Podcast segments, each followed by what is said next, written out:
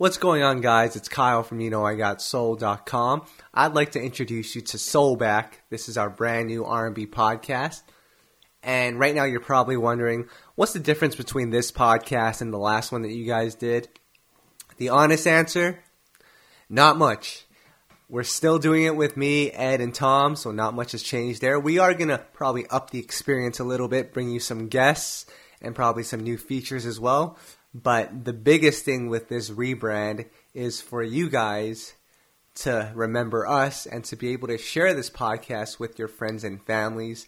Because I'll be honest with you, when I tell people that I do this podcast called the You Know I Got So and So in Stereo podcast, they don't even know what to remember or what to type in. So we're going to keep it simple. Soulback podcast, and we're going to go from there. Now I know I've talked for a minute, and I know you guys want to get into the R&B stuff, so I'm going to stop talking. Soulstar, give me that beat.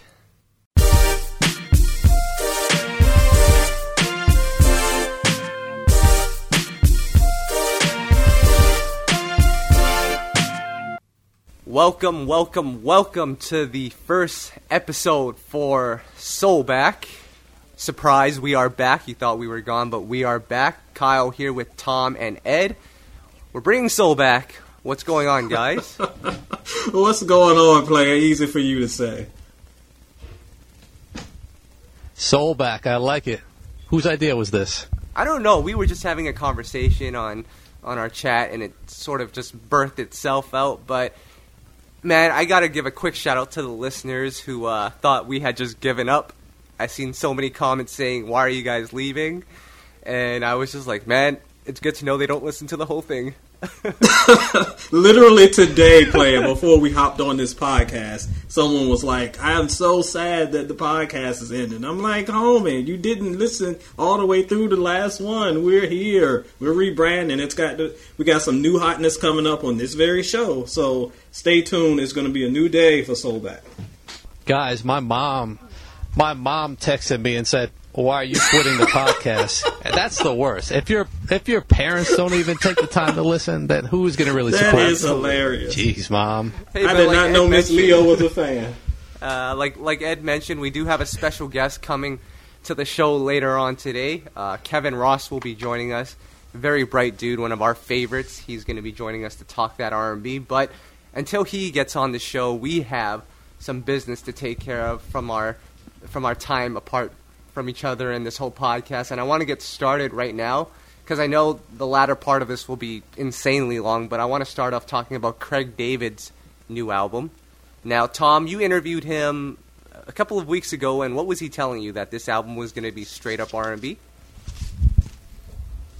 Pretty much, he was. He first of all, he was so excited and, enthusiastic, and I just loved it, especially about R and the direction it's going. He named some younger artists like Kehlani, uh, Ella Mai, who we featured, and um, was just really excited about some of the new producers coming in, and that R and B is making a big comeback to the mainstream.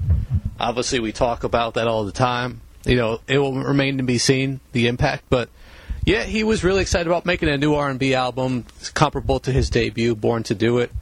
Um, and Ed, I know you did. You, you had a chance to listen and review it. Uh, when we did hear it, it wasn't quite what we were expecting, but it wasn't. It wasn't a bad album, No, right? Ed? it wasn't bad at all. But I was thrown because I remember reading that interview, and he was very excited about saying, you know, he's bringing R and B back. This is the time, blah blah blah. And I'm listening. And I'm like three fourths through the album. I'm like, um, I ain't heard a one R and B song yet. Player, where we at?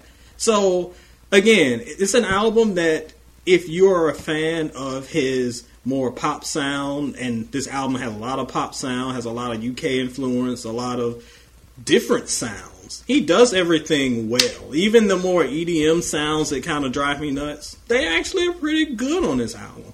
But if you were looking for a straight up R&B sound like the "Live for the Moment" single, that is one of my favorites of the year so far, not going to find too much of that on this album. So it's a good project that shows his musical diversity and what he's able to do.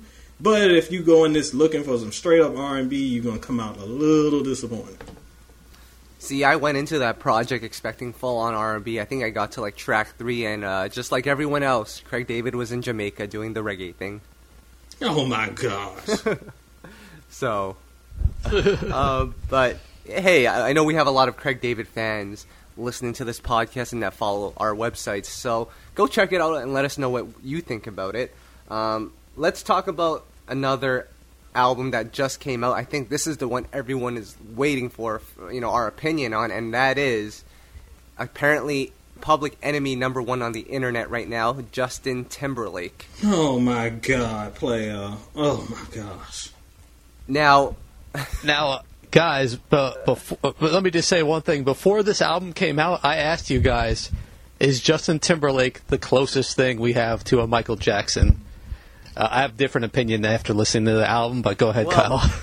See, I was trying to figure out how we were going to present our thoughts um, about the album to the public. At first, I wrote up like a 20 page essay and I was going to post it on Facebook, but everyone else is doing that already, so I figured let's save it for so- let's save it for Soulback. Let's get into the music first. Ed, you reviewed the album. What did you think? I, I, uh, you, can, you guys have to excuse me for the amount of size that I'm going to be doing as we talk about JT because I got a whole lot to say. But right now, I will save my thoughts, and Kyle, you can come back to me later for my usual podcast rant. So for right now, I'll just stick to the actual music and get my fuss on later on. The album, if you listen to some of the internet critics out there and these first take folks and some quote unquote respectable sites are giving this album like a 1 out of 5 and a 3 out of 10 and a 0 out of. Like, what are y'all hearing? If, again, let's take it back to Craig David. If you go into this album expecting the R&B sound of a Justified, you're in the wrong place because you're not going to hear that at all. On the flip side, if you go into this expecting some country album, as was everyone kind of expected, kind of jump to conclusions, think we were going to get, you're not going to get that either. Instead, what this is is a pop album with country influenced elements. Just as those earlier Justin Timberlake albums were essentially pop songs with R&B elements, kind of doing the same thing with that. And for what they are, a lot of the songs are decent. Now, if you heard Filthy and you heard Supplies and they made you want to vomit all over your keyboard, the good news is you can get that out your system because nothing's worse than those two songs. You heard the first, the worst up first. So the rest is just kind of almost monotonous, kind of go nowhere country songs. Oh, well, pop songs with country influences. So what's here is not bad, but what's here is not spectacular. And with JT, as Tom just said when he was asking if this is the new MJ, we kind of hold these artists to a higher standard. And what we got just isn't the standard of what we know that he can produce. So if somebody tells you it's the worst album to ever crawl from the sewers, no, it's not. But we expect more from an artist of his level, and I think that's where the disappointment comes in. Tom, what did you think? Well, first of all, um, I didn't think it was a bad album. It's just like one of those you're gonna have to listen to. I feel like it, it, doesn't really sound like something we're used to, so it's got to. At first, it might sound funny. I think eventually we'll get used to it and it'll sound different, but. I, I just don't feel like this is the album he should have made at this point in his career. Like, if he was really interested in taking on that legacy and being one of the, you know, the top artists we recognize, I just don't know who wanted to hear this music from him at this current time. Like what type of fan base there is for this sound, and I think that's the problem with it. Not saying it's bad. It's just you know, to me, it's just like a missed opportunity, basically. Just because he's innovated, I felt like on every other album that he's put out, and I was hoping for more of that, and I just didn't get it this time around. Once again, just because something you know is not for you doesn't mean it's horrible. That's one point I want to make to these critics and these Facebook critics. so, um, yeah, this one isn't for That's me. actually a couple great points Tom just made. I want y'all to actually listen to. If it's not as a reviewer, I review a lot of stuff that personally will never make it to my playlist because it's not the type of music that I like. But I can recognize good music even if it's something I don't prefer. So when I was listening to this album and listening to songs like Flannel and stuff like that, I'll never listen to that stuff while I'm running at the gym or while I'm driving to work. But I recognize the elements of it that takes it to make it a decent song. So I celebrate that, and I think that's what you have to realize. It might not be for you, but that doesn't mean it's the worst thing ever created in history. So that's something to keep in mind. And also, like Tom said, it's a little disappointing that an artist who has continued to revolutionize a sound, as we always have kind of expected from the most recent Double Dope, the um, 2020 Experience albums, and even especially the album Future Sex Love Sounds, he was able to take his sound and evolve it and take it to new places. And this time he didn't do that. And I think that's part of where the disappointment comes in.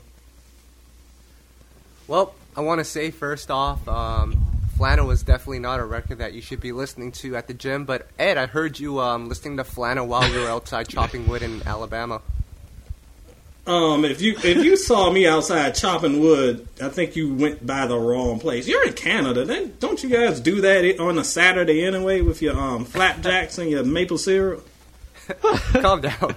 But um, in terms of the album, I think I have a different um, outlook on the album than you guys do. I think, first of all, the album is not bad. I want to put that out there.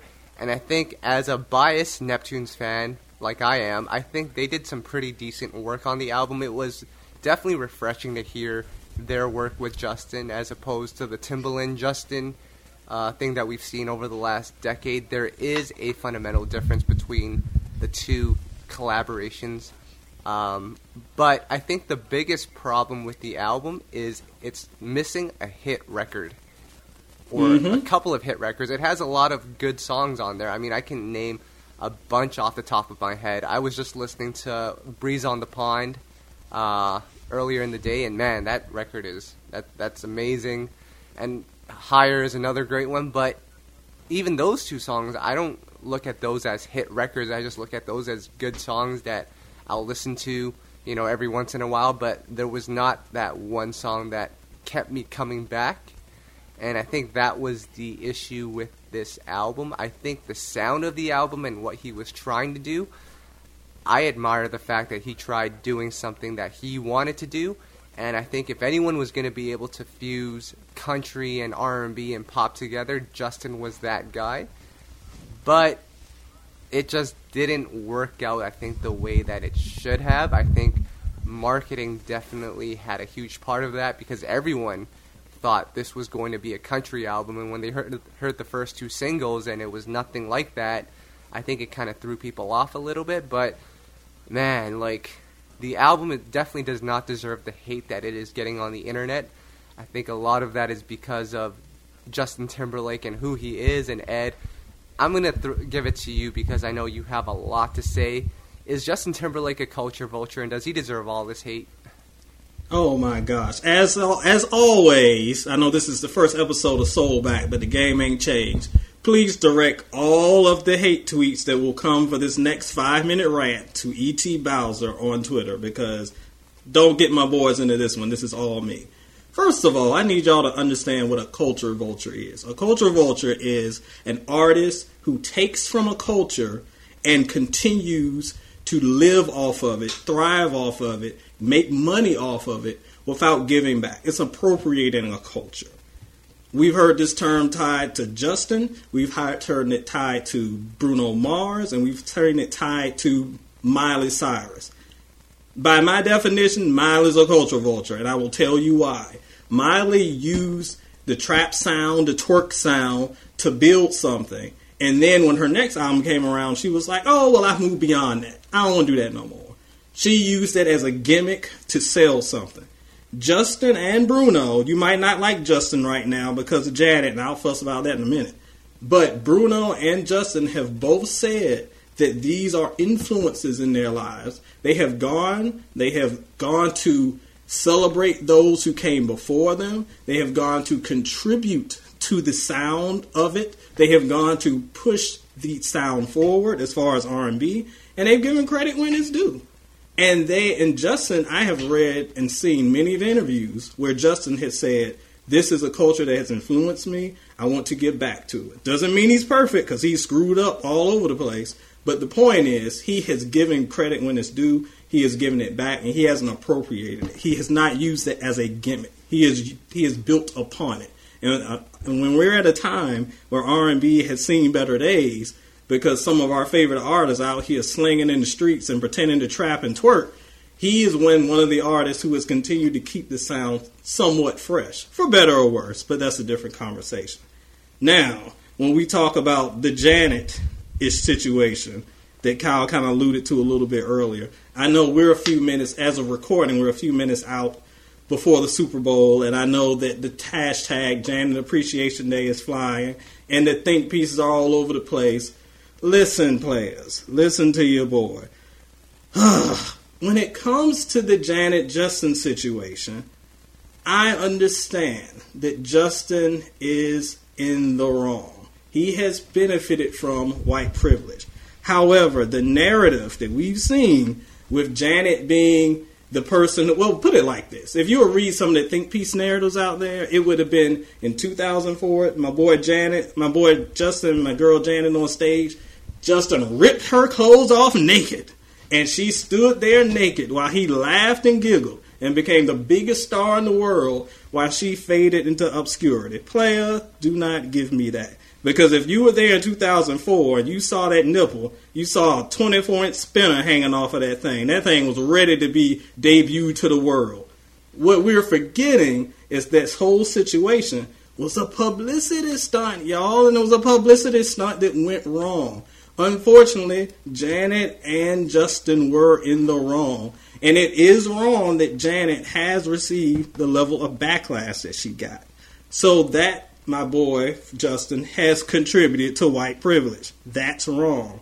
But to pretend that Janet is purely innocent in this thing is wrong too because she got what she deserved. That was a poorly done publicity stunt.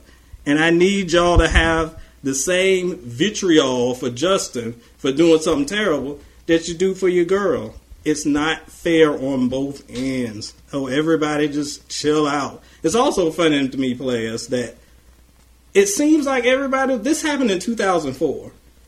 Reflect, because a brother's getting old now. Remind a brother.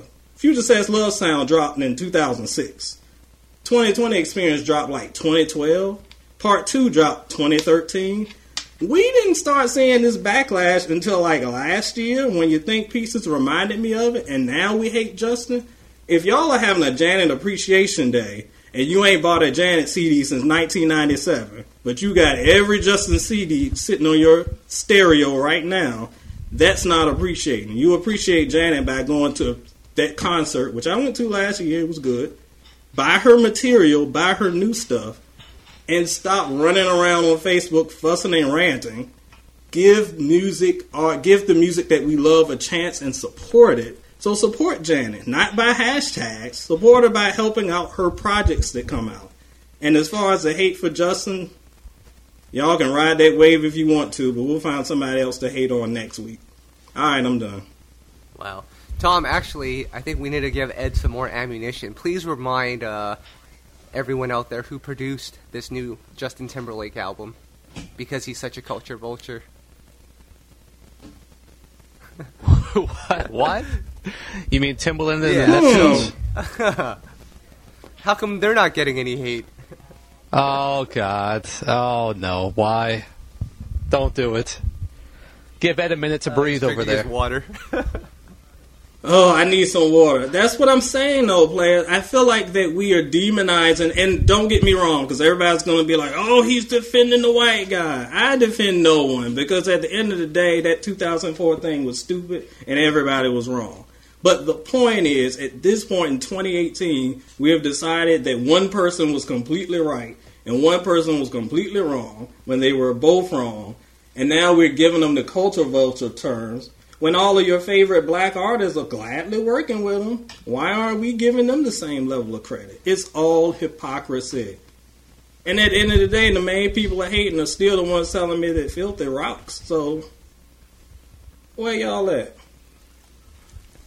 Ed, uh, as they say, the internet remains undefeated, Ah. so don't even Yep. bother. Well, just chill out my mentions, homie. That's all I'm saying. Tom, didn't you see some? Uh, Can I ask you one? Tom, didn't you see some funny headlines on the internet about the Justin Timberlake album? You crack this one. I'm still cracking up about this one.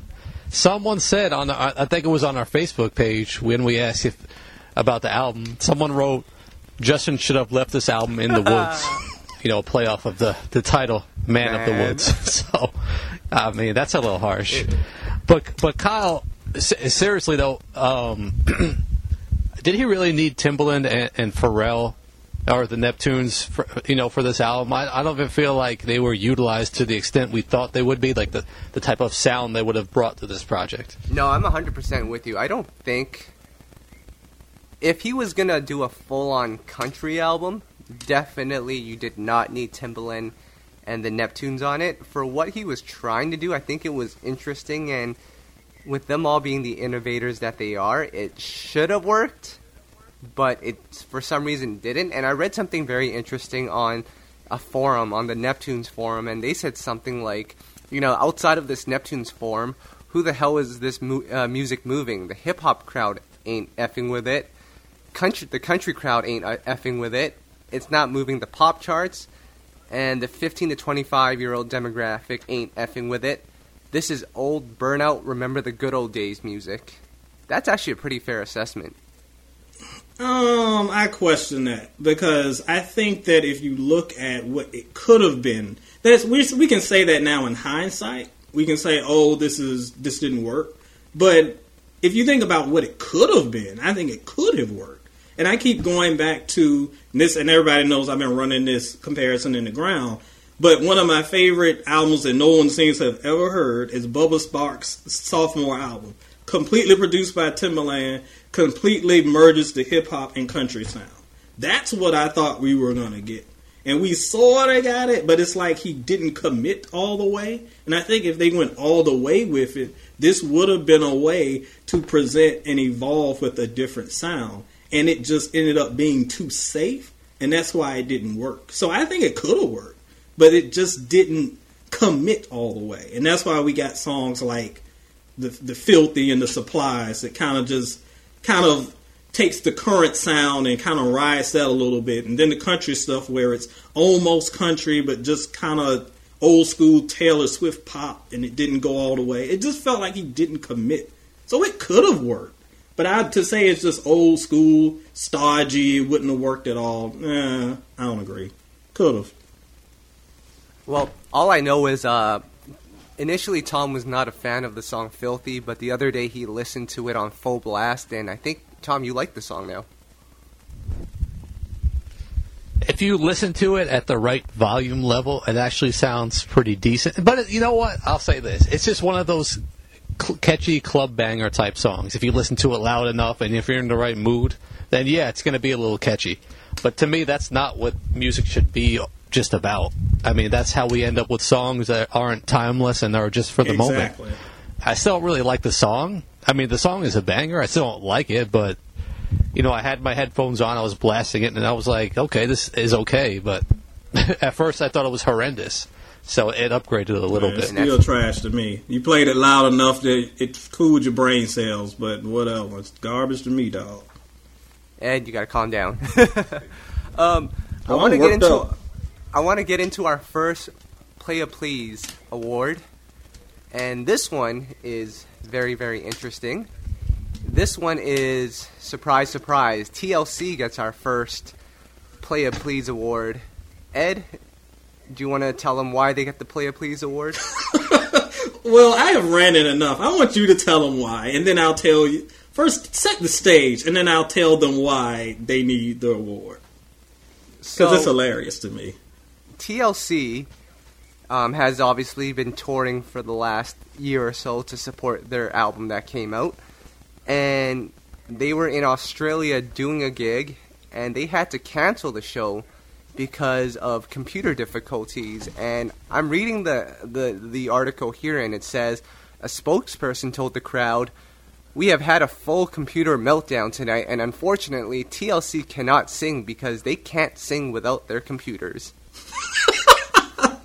Wait a minute. I should not laugh, but this is hilarious to me.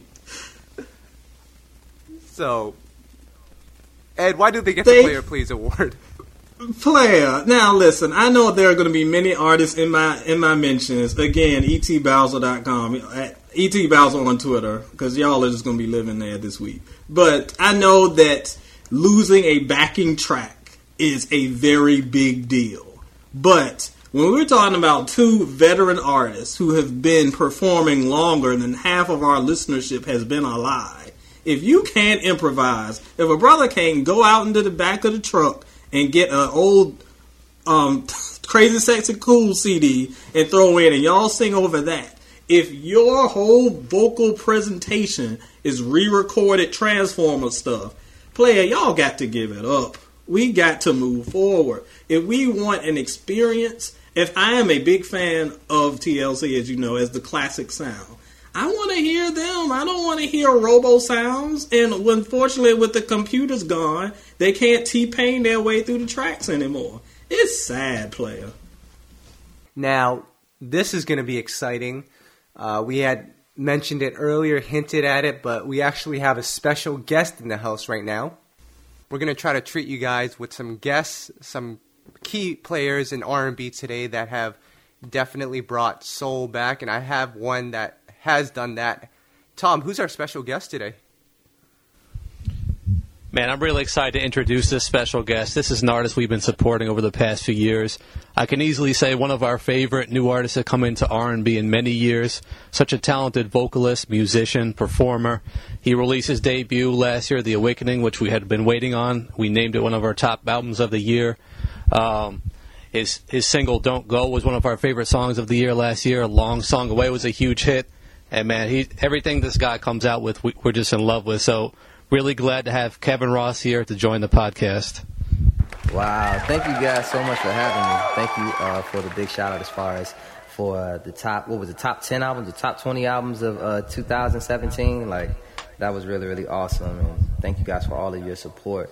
Um, you know, really, really early on as far as before I had any kind of record out. So Thank you, guys. Absolutely. Now, Kevin, we have to ask you before we get into anything else. We have this theory on this podcast that your single "Don't Go" that you put out, that uh, we were that we were responsible yeah. for you making it a single. Can you confirm that?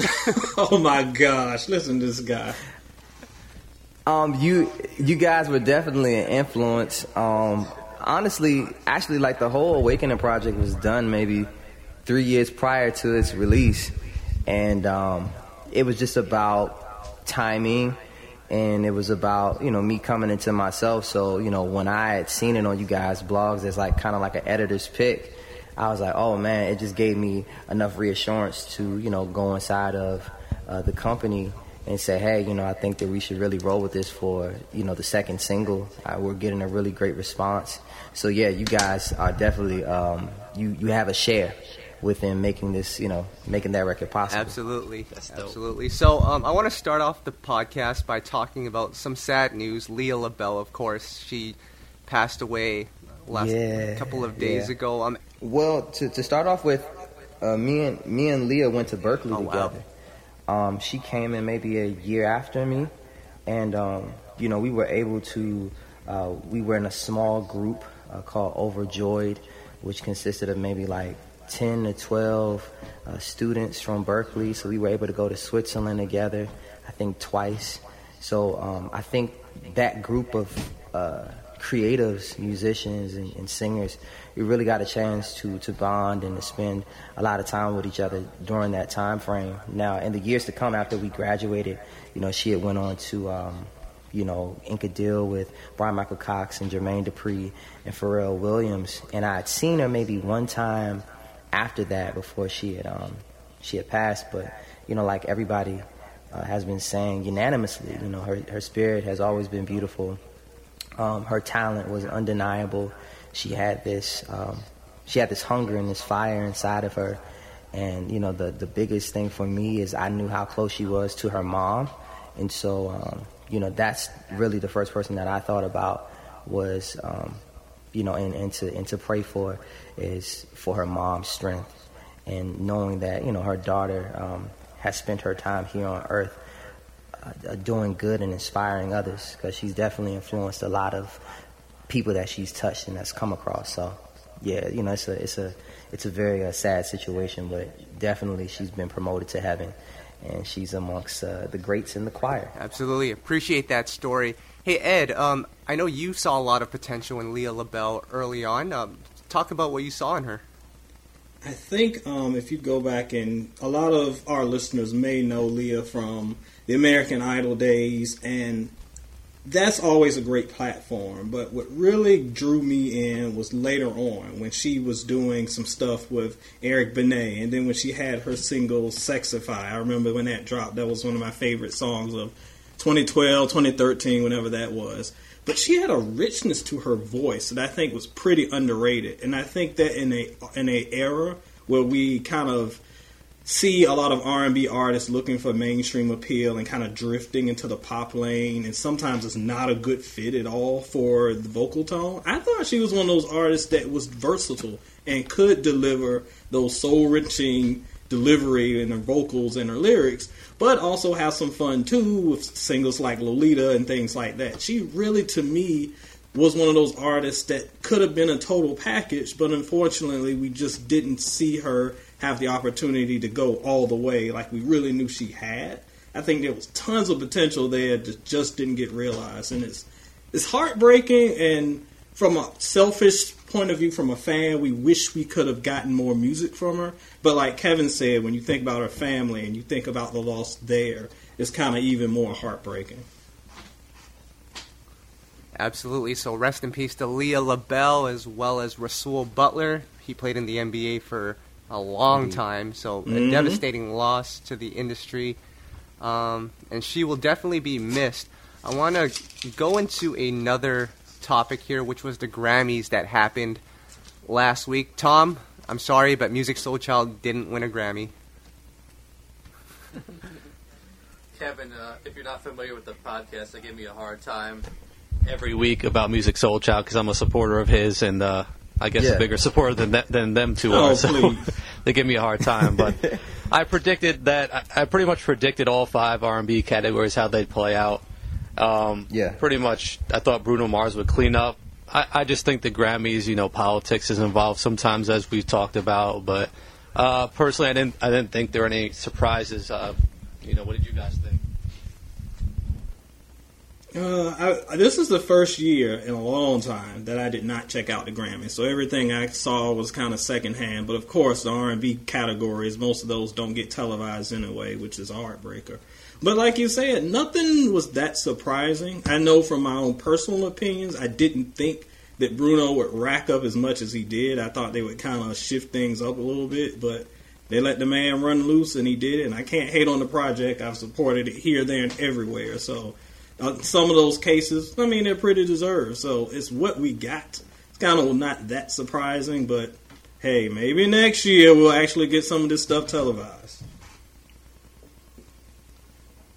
Yeah, I'm, I'm kind of in the same boat with that as far as I, I watched the the Grammys kind of after, more so Yeah. the highlights and not the whole thing. I haven't watched the Grammys in a very long time. Um, I mean, of course, I attended a couple, but just as far as from a fan's perspective, I think once uh, you get inside of the industry, you know that there's a lot of politics involved. And I'm not saying that in a negative way um, at all. I, I try to remain as neutral as possible. But the one thing that I can say, as far as with Bruno Mars sweeping the Grammys, is that he made an R&B album. You know, whether people um, would like to dispute that or not, you know, he's definitely given credit and definitely have, has given salutes to everyone and uh, who's inspired this album. And so I think that he's really kind of uh, cracked open the door for the potential possibility for you know artists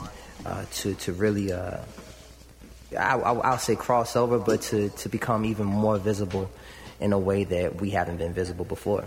It's interesting with the charts. I mean, Long Song Away, even a song of yours, that was number one on the Urban AC charts for many, many weeks, and yet there were a lot of songs that didn't even get nominated, which surprised me. But like you said, I think Bruno Mars has opened up the doors for R&B, but I don't know. I mean, it, what do you think this will do for the genre? Do you think this was a win for R&B? Because he, for a lot of people, they don't I- look at him as an R&B artist, but he is making R&B music.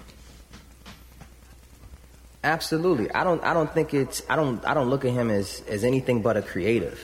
Um, I don't like it when other artists try to put each other into boxes to say, you know, he can't do an R&B uh, record because he's not an R&B artist. It's like, no, we're artists to begin with. So whatever I paint or whatever I choose to paint, um, that's on me. Whether I want to create a jazz album or whether I want to create a folk album, I'm an artist, and so it's a part of my duty and responsibility to do the research, to um, to glean from you know prior history, and I think that he did a great job of gleaning, um, of doing research, of really being a fan of the genre. So whether or not people agree of, of, of he's a R&B artist or a pop artist, he's an artist nonetheless, and he has the absolute right to create whatever he wants. And I think that he executed it quite well in his own way, in his own take. And I think that that we're going to really reap the benefits from that. And honestly, in this game, it's all in what you make it. You know, you can't sit there and wait for anybody to do something for you. Um, you have to figure out ways to become visible, and you know, there's different ways to skin a chicken, as uh, one of my friends would say. So, you know, we just have to we have to we have to find those ways, but the door is open. Kevin, I want to get your take on something related to that because we often debate about how this Bruno Mars album would impact the R&B genre, and we often talk about how hip hop has become way bigger than R&B, and now hip hop is influ- influencing most of the R&B sounds that are coming out, especially with younger artists. So, do you yeah. feel like an artist like a Bruno Mars can still um, inspire a younger generation to follow that sound, or is it just futile, futile, and now that hip hop is so big, everyone's to just be going in that direction with the trap sound and all that. Oh no no no no no! I think he is influencing the next generation. I mean, I've come across so many kids who are inspired by Bruno Mars and um, you know artists that are like him. Um, that it, it brings me hope. You know the the the tenacity and the audaciousness of the next generation will be it will be surprising to a lot of us as far as what they're cooking, what they're brewing up, what they're working on. And I think that it's a far uh, derivative from this kind of hip hop dominant culture. And there's nothing wrong with it because we know where hip hop has derived from. It derived from us. It derived from soul and R&B. So there's still a heart within it. I think that um, within R&B there has kind of been this um, a very lax mentality as far as pertaining to the content. Um, we have to be able to be competitive with hip hop artists. I'm not saying to put out an album every month, but what I'm saying is is that we have to we have to put more wood into into the furnace in order to uh, become that much more visible. It's hard for an R&B artist to beat out an artist that puts out three three projects in a year, regardless of whether or not my project within one year is, you know, holds more weight. The fact is, this person gets three more looks, more than me, with you know, throughout the year. And so, with that being said, um, it leaves those lanes open, you know, to be filled with people who are constantly there. Ed, I'm going to bring it over to you because I feel like this era for Bruno has been it hasn't been anything that I've witnessed. I think since I, two instances come to mind. One being mm-hmm. Usher's Confessions era, and the second one being Justin Timberlake's Future Sex era. Do you think mm-hmm. that this era has been as big as the other two? It's a different uh, time. You have to remember that. Yeah, and that's what makes it tough. It's a different time, and I think time will tell. I, there's been a lot of discussion about whether this album is the new classic, and is this the album that's going to shift the tide. And we can say that looking back at Confessions because we knew where music was then and we saw how that kind of crunk sound took over in 2003, 4, 5. And then we can look back at Future Sex and we can see how that EDM sound took over in 2007, 8, 9, and even now. But this album has only been out a little over a year. I think it has the potential to be as influential as those art those albums, but it's still a little too soon to say like Kevin said, I think that a lot of younger artists and fans are being inspired by this throwback sound, and I think that we'll see a lot of it incorporated going forward.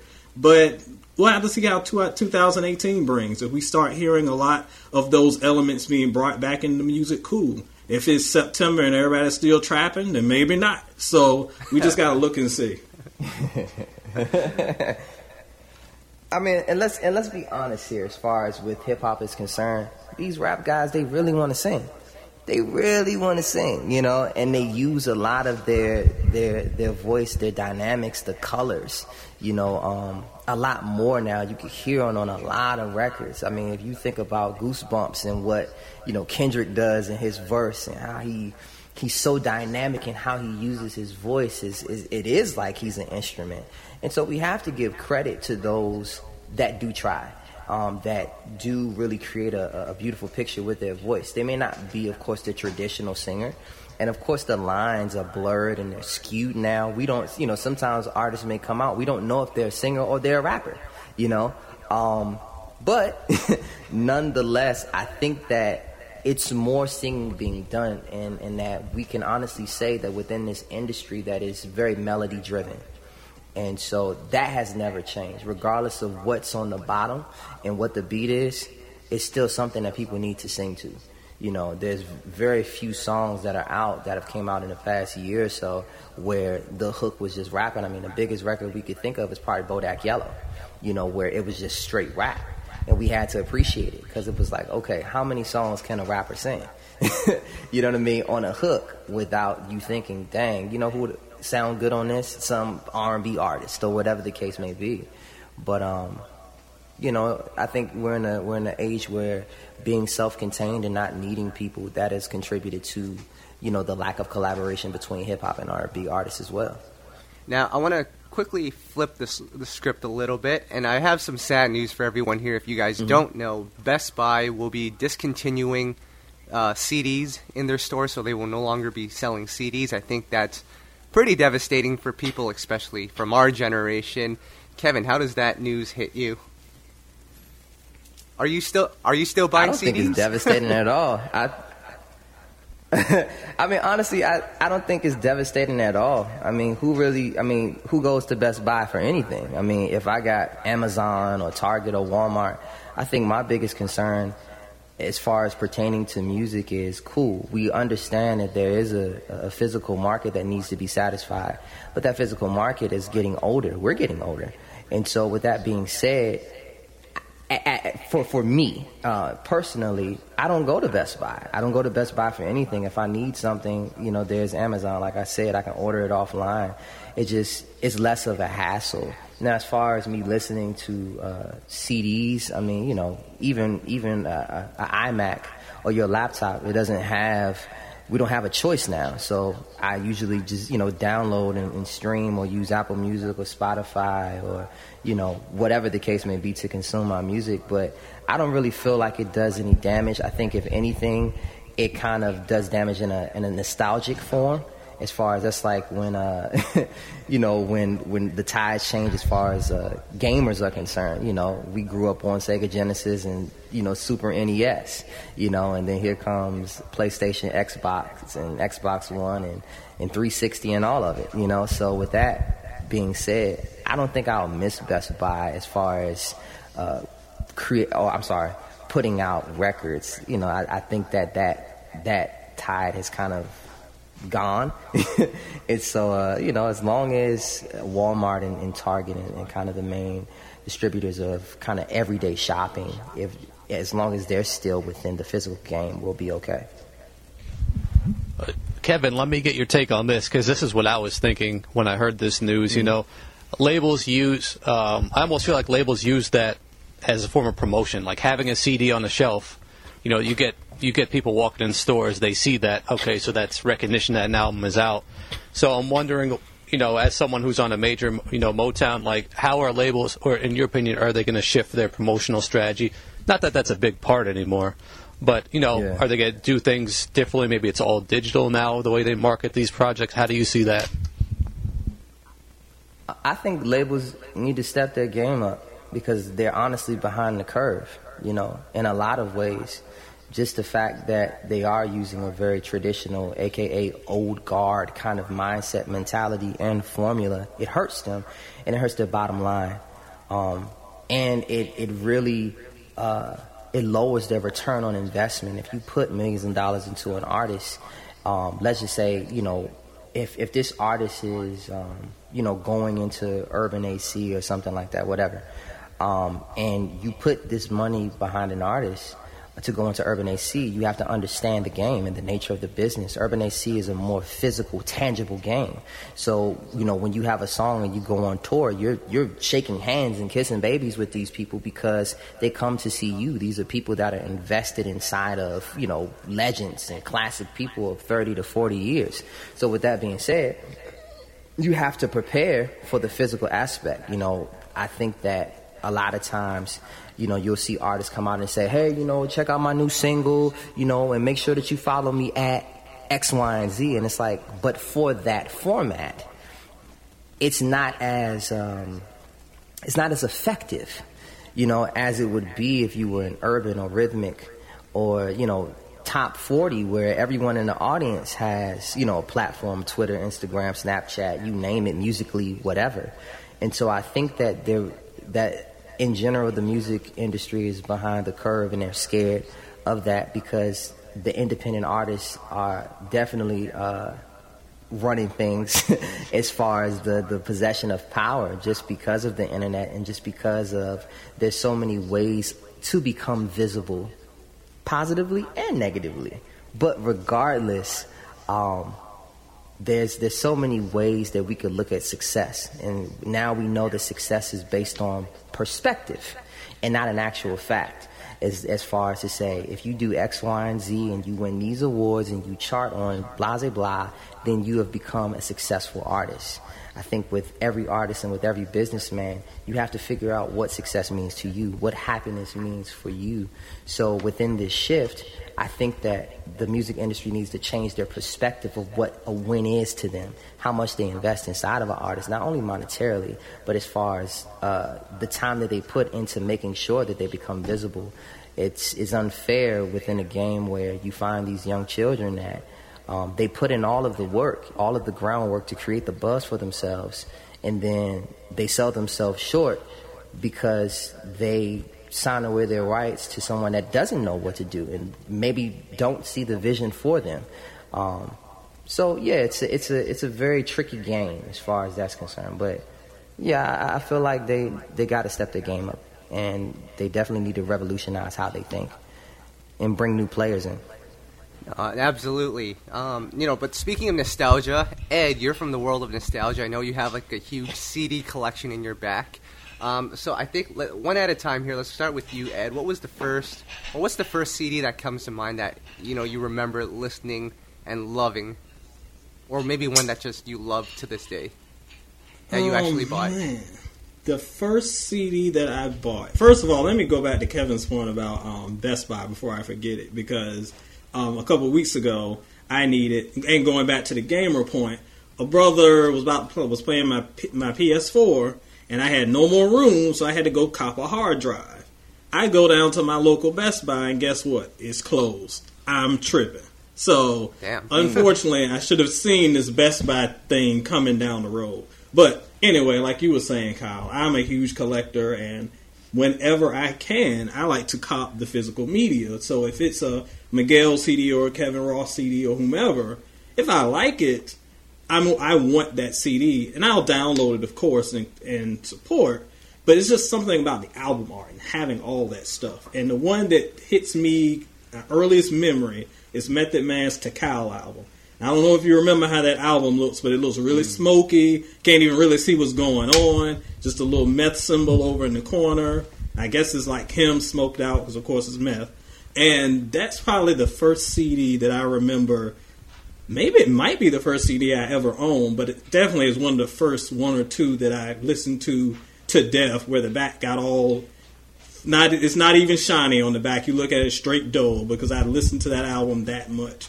So a lot of nostalgia comes with this, and I understand in 2018 uh, things have to shift, but I'm an old head and I'm gonna miss my CDs.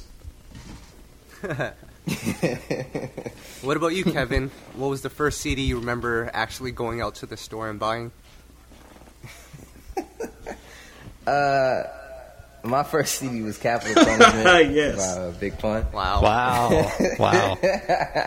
yeah, yeah. I had a I had a huge fascination with uh with hip hop growing up. You know, I was I was I grew up in the '90s. You know what I mean? So that was really really big. You know, Diddy and how he was like killing it, and then Big Pun came out, and I just love that flair, that that like that aggression. You know, it was just super dope, super dope. I shouldn't have been listening to it at all. I was too young. I'm surprised someone even allowed for me to buy it. it exposed me to a whole new world of like you know how to articulate as an artist and to do it in such a like savvy. You know, he he he had a very like cool way of you know going about how he rap, which drew me in, and you know I was so that effortless, effortless flow. Yeah. What about R and B album? Yeah. First R and B album that I purchased had to been. Uh, I'm, I'm gonna say it was Michael Jackson's "Off the Wall." Oddly enough, um, I was looking for Thriller, and this is when they still had cassettes, and you know cassettes were super cheap because you know CDs were, you know, kicking in at that point, and I had gotten the off the wall cassette, and uh, I played that thing out, you know, and and I felt like. Um, I was I was growing up with Mike as I was listening to the collection. You know, it was a narrative, it was a story there, and that was really the first R and B artist that I fell in love with, and then as I got older, then it was it was Stevie Wonder from then on out. nice. What about you, Tom? What was your first R and B album that you bought? I I can't remember the first, but and by the way, man, Kevin, I love Big Pun. He's one of my top five of all time. Love Capital Punishment album. um, but uh, I just I, I'm just gonna go back to one I remember playing over and over again, and that was 112's Room 112 album. That's this still was one of my all-time favorites. Just remember going out and buying that one in the late '90s, and you know having that in my car, CD player, nonstop. But uh, yeah, I still I still collect CDs though. I mean, just as like a more of like a collector's piece than anything, even vinyl too. But I don't even have honestly I don't even have a CD player in the house, so it's just for collection. Wow. See, I'm a little younger than you guys, but and I came up around that Napster era, but I did remember going out and buying Brandy's Full Moon album. So that's my that's one of my first hey. ones, and I was like, man, I love this album. But um, I want to go back to Michael Jackson for a quick second because Ed, I know you did a you ranked all of the Michael Jackson albums. I sure did. I just did that. Can you uh, and maybe Kevin Ross, you can pit, you can you can chime in on this. But what was your top five? Because I think number one and two, I I, I kind of disagree with, but what were, what was your top five, Ed? Okay, just real quick, I'm going to run through them because I know the the argument is always off the wall or thriller. Those are always yes. the arguments between the tops. I went with thriller because I feel like when you look at the overarching influence on not only music but on videos, on, on culture, on black culture, I think that thriller just eclipses every other album ever created in history. But if we're looking at content, it's super close. So Thriller number one, Off the Wall number two. I went with number three, Dangerous, which I think is very, very, very underrated for what it is. One of the best New Jack Swing albums of the era. Number four, I did Bad. And number five, I did Got to Be There. This is his real debut album. A lot of people hmm. think that the first joint was Off the Wall. Nope. The first joint was when the dude was like 12 that album is so underrated. So, Got to Be There is my number five. Hmm. I like that. I like that. I honestly, I can agree with definitely. You know, Thriller being number one, Off the Wall being number two. Now, my number three is is gotta it, it gotta go in between Bad and Dangerous, for the simple fact that like like you said, I think sonically Dangerous was just like Incredible. out of this world, and it really showed the the the full potential, like the the zenith and the peak of Teddy Riley as far as mm-hmm. production. We really got like the whole enchilada in Dangerous, which I thought was really really dope. Um, I think I was more so affected by Bad, so I'm gonna do Bad as number three, just because you know we got those stadium anthems. You know, we finally got to see a black superhero in a stadium all across the world to see how influential that was because you know he didn't tour on Thriller, he toured he on Bad.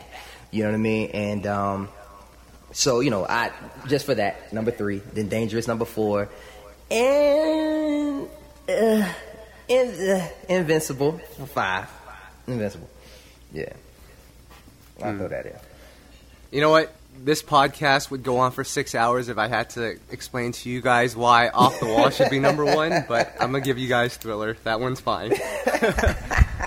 but, you know, I know we're all busy with the Super Bowl coming up. So, Kevin, uh, talk to me a little bit about some of the projects that you just released. I know you released two last year. What else do you have coming up and just anything that you might be working on right now? Uh, I'm I'm working on my next project, a full length. I'm really really excited about it. Uh, the working title is called Audacity, and uh, this time I'm I'm working with just one to two producers. Mainly, uh, there's a guy by the name of Sproul from out of North Carolina. He's incredibly uh, talented. We've actually worked before on records like Dream and on Be Great, and um, what else? Cruise from uh, the latest EP Drive. So we've done a lot of records together. And uh, I just called him one day and I was just like, man, we just need to do a whole project. And it really became a natural thing. And, and uh, I, I'm really loving the sounds that we're exploring, um, how honest this record is. So I'm, I'm super hyped. And to, to be honest, you know, I, I'm really all about content. You know, I want to be able to, you know, create and execute and go out on the road and touch the people to see how they respond to certain records. Because you just never know until you start seeing people face to face. But yeah, at this current moment, I'm working on uh, Audacity, so stay tuned. The main goal is to get it out this year. I don't know when, but the main goal is to get it out at least by this year. Um, but we are well underway, you know, at least 75% done with it. Absolutely. Ca- Uh, look forward to that. And, and just out of curiosity, at what point in the recording process does the label come into play and, you know, checks out everything that you do? Um, I, since the beginning, they've given me a lot of free reign. Um, I think early on, they had more influence over what they thought should go to radio and what they thought that I should be doing. And I think after a while, uh, they realized that uh, what was true for me was what was true for me. you know, whether that music had uh, belonged in urban AC or urban or wha- whatever, wherever it was supposed to fall, it was going to fall. And once they understood that I was okay with wherever I was going to land, um, they trusted me within the process. So once I think once uh, the awakening came out, they were definitely you know kind of hands off to say, okay, you know, cool, you could you know you could do whatever you want to do. So when Drive came about, that was a really quick release as far as I you know created the project and told them what I wanted to do, I did the shoot, and then. Um, you know, submitted it in, and they were just like, "All right, cool," and you know, that was that. So I think that um, it's no pressure, and honestly, you know, with every artist, I, I just I, I would advise them to trust your instinct, trust your gut. You know, no matter what anybody says. You know, because at the end of the day, you know, you have to you have to respect the creative process, and um, you know, if anything after that, once everything is kind of done, and once the the dust clears, then you know, people can come in with their opinions, but always remember, you know, to you know, take it for a grain of salt, and and for those that you actually do trust, um, you know, to to actually listen and, and take it in.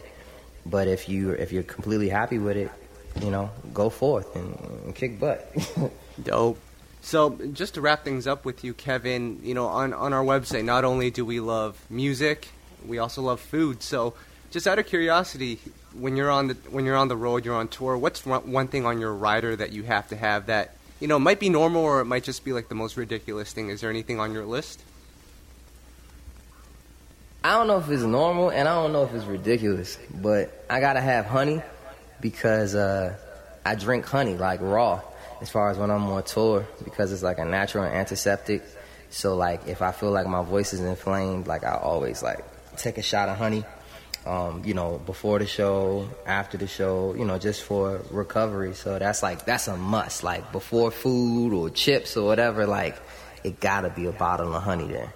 Before So anything. just straight honey, not like any tea or anything, just like straight up goo. Nah, just just just straight yeah, straight goo and then then you know, then you know some some water, but like that's that's pretty much it. That's all I need on my rider for real. Wow.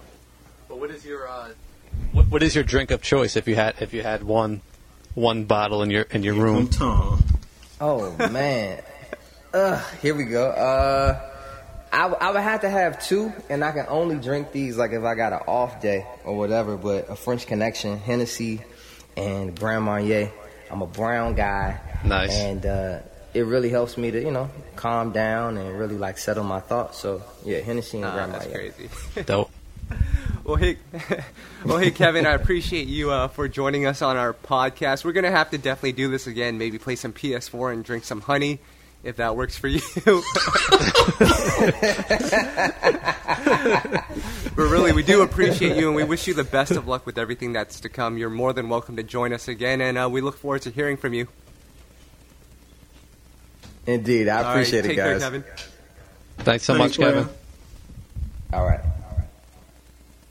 So, Tom, I'm going to pass it over to you. So, we had the first installment of the Player Please Award earlier in the podcast. We're going to go into the Soulback track of the day. So, this is the throwback track of the day. Soulback, get it? Um, so, what is the Soulback track of the day? I got a I got the perfect song. so, what many people don't know is Static Major from the group Playa has a song called Soulback. I'm not picking Soulback, but I'm just going with that theme. So the song I'm actually going to go with is Playa Cheers to You. Their their hit single, of course. Um, but especially it's important because not only did me and Kyle meet because of Static Major originally, believe it or not, we'll share that story someday. But it's coming up on his 10 year anniversary of his passing. So I think it's it's a good time to uh, you know give him a memory, and uh, of course, cheers to you, timeless song. Every R&B fan knows that song. Many people still love it, so want to shout that one out. One of my favorite songs of all time. Absolutely. Great song. That Timbaland production, that was that early Timbaland production. It was pretty much like a one in a million, but like revamped type of sound. And man, I love it still to this day. And uh, speaking of static, we actually just uploaded an interview that we did with DeVante Swing of Jodeci like back in 2010. And everyone was like, wow, this is the rarest thing ever. DeVante never does um, interviews, so I think that was pretty cool. So you guys definitely need to check that out. Ed, um, what's going on uh, on SoulinStereo.com? I know we had mentioned Well- with with Kevin the Michael Jackson rankings. Uh, what else is going on?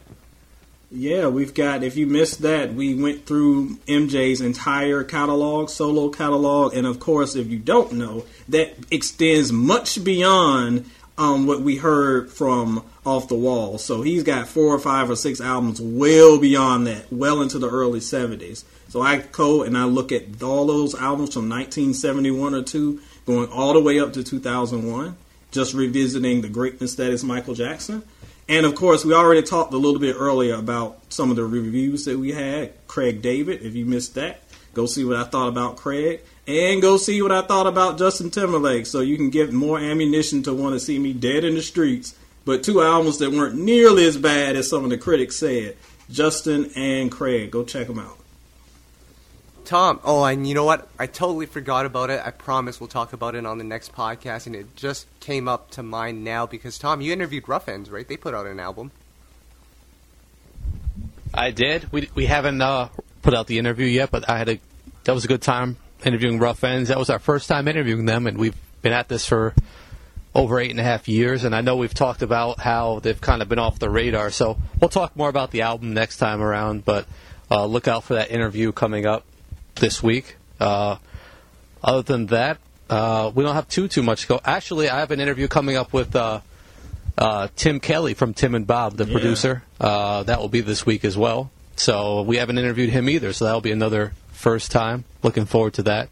He's responsible, of course, for many hits. Uh, a lot with uh, Bobby V, of course, Jon B's uh, biggest hit, and um, yeah, that, I'm looking forward to that. Yeah, I'm really looking forward to that one. Absolutely. So that concludes the first Soulback episode. I, I want to give another quick shout out to Kevin Ross for joining us on this podcast. I promise you we're going to have more guests come around on this podcast. Let me know what you think. If, if you like the guests, if you don't like the guests, let us know what your thoughts are because this podcast is definitely just for you guys. This is all about R&B and we want to keep this genre going. So let us know your thoughts. But until then, this is Kyle That's Tom, and that's Ed, and we're gonna say peace. And I'm gonna go get my voice back Peace. because y'all wore me out today. Janet Jackson, we love you.